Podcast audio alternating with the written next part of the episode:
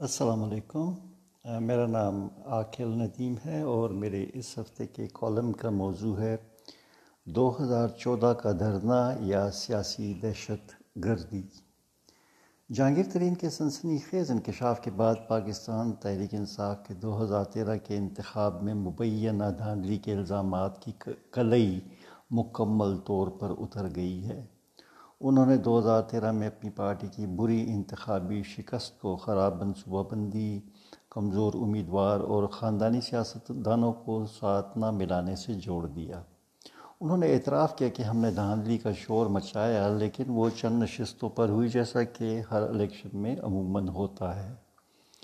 P T I کے دھاندلی کے دعوے کے غبارے سے مزید ہوا نکالتے ہوئے انہوں نے کہا کہ پنجاب میں پچاس فیصد نشست جو پی ٹی آئی ہاری ان میں پی ٹی آئی کے امیدوار دوسری پوزیشن پر نہیں تھے، بلکہ تیسرے، چوتھے اور پانچویں نمبروں پر تھے۔ جہاں پی ٹی آئی کے امیدوار دوسری جگہ پر تھے، وہ بھی بیس فیصد سے کم ہلکے تھے۔ یعنی پی ٹی آئی کے دو ہزار تیرہ کے انتخابات جینے، جیتنے کے کوئی بھی شماریاتی امکانات نہیں تھے۔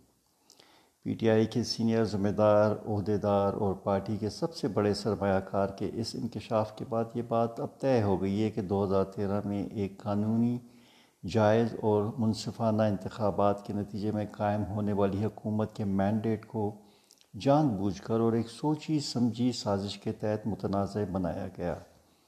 جس سے نہ صرف پاکستان میں جمہوری اداروں کو کمزور کیا گیا، بلکہ معاشی ترقی اور بین الاقوامی تعلقات کو بھی شدید نقصان پہنچایا گیا۔ یہ ایک طرح سے سیاسی دہشت گردی کا واقعہ تھا، جس سے ایک قانونی طور پر قائم حکومت کا غیر آئینی طریقے سے تختہ الٹنے کی کوشش کی گئی۔ پاکستان کے دارالحکومت کو تقریباً ایک سو چھبیس دن تک محصور رکھا گیا اور حکومتی اداروں کو مفلوج کر دیا گیا۔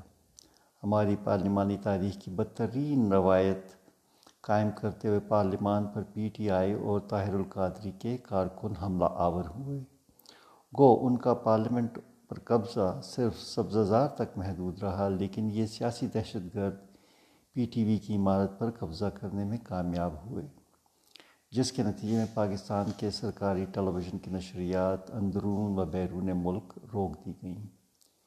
پی ٹی وی کی نشریات میں تحتل پہلے صرف فوجی بغاوتوں کے دوران آتا تھا۔ یہی سیاست، سیاسی دہشت گرد پولیس پر بھی حملہ آور ہوئے اور کئی پولیس افسران کو زخمی کیا۔ ان سیاسی دہشت گردوں نے وزیر اعظم کی رہائش کی جانب بھی ناکام پیش قدمی کی کوشش کی۔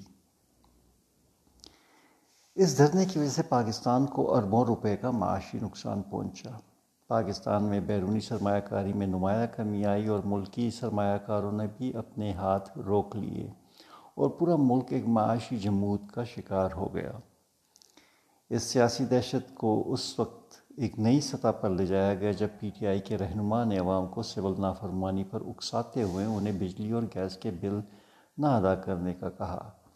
بات یہیں پر ہی نہیں رکی بلکہ یہ کوشش بھی کی گئی کہ عوام ٹیکس ادا کرنے سے انکار کر دیں۔ منتخب حکومت سے دشمنی میں ملک کی معیشت کو اور کمزور کرنے کے لیے بیرون ملک تارکین وطن کو بین الاقوامی قوانین کی خلاف ورزی کرنے کی ترغیب دیتے ہوئے انہیں غیر قانونی ہنڈی کا راستہ اختیار کرنے کو کہا گیا۔ ایف اے ٹی ایف کی بات کی سختیاں غالباً ہمارے سیاسی رہنماؤں کی، انہی نادانیوں کی وجہ سے شروع ہوئیں۔ سی پیک منصوبے پر عمل درآمد کو ایک سال پیچھے دھکیل دیا گیا جب چینی صدر دو ہزار چودہ میں دھرنے کی وجہ سے پاکستان نہ آ سکے۔ انہیں اپنا دورہ اور سی پیک معاہدے پر دستخط دو ہزار پندرہ تک مؤخر کرنا پڑے۔ انہی صفحات پر کچھ دنوں پہلے سابق سفیر جاوید حسین نے کہا کہ امریکہ، چین کے پاکستان اور علاقے میں بڑھتے ہوئے اثر و رسوخ کو کم کرنے اور اسے پیچھے دھکیلنے کے لیے پاکستان میں ایک باقاعدہ منصوبے کے تحت کام کر رہا ہے اور دھرنے کو بھی اسی تناظر میں دیکھنے کی ضرورت ہے۔ اس لیے حکومت کو مفلوج کرنے کی اس کوشش کی ایک آزادانہ تحقیق کی ضرورت ہے کہ کیا دھرنے کے منتظمین دانستہ یا نادانستہ طور پر اس امریکی منصوبے کا حصہ بنے جاکر ترین کے انکشاف کے بعد اب یہ واضح ہو گیا ہے کہ پی ٹی آئی کی قیادت نے دھرنا انتخابات میں دھاندلی کی وجہ سے نہیں، بلکہ ایک سازش کے تحت جمہوری اور قانونی طور پر منتخب حکومت کا تختہ الٹنے کے لیے شروع کیا تھا۔ تو ضروری ہے کہ جمہوریت کے خلاف اس سازش کی جامع اور آزادانہ تحقیقات کی جائیں، تاکہ مستقبل میں جمہوری اداروں کے خلاف اس قسم کی سازشوں کا راستہ روکا جا سکے۔ یہ تحقیق حمد الرحمان کمیشن کی طرز کا ایک آزاد کمیشن کر سکتا ہے۔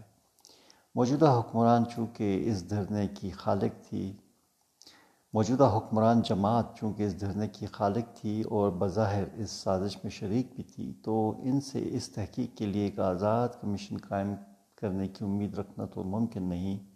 اس لیے سپریم کورٹ کو آگے بڑھ کر جہانگیر ترین کے اس بیان کا از خود نوٹس لیتے ہوئے اور اپنے آئینی اختیارات کا استعمال کرتے ہوئے خود سے اس کمیشن کے قائم کا، قیام کا اعلان کر دینا چاہیے۔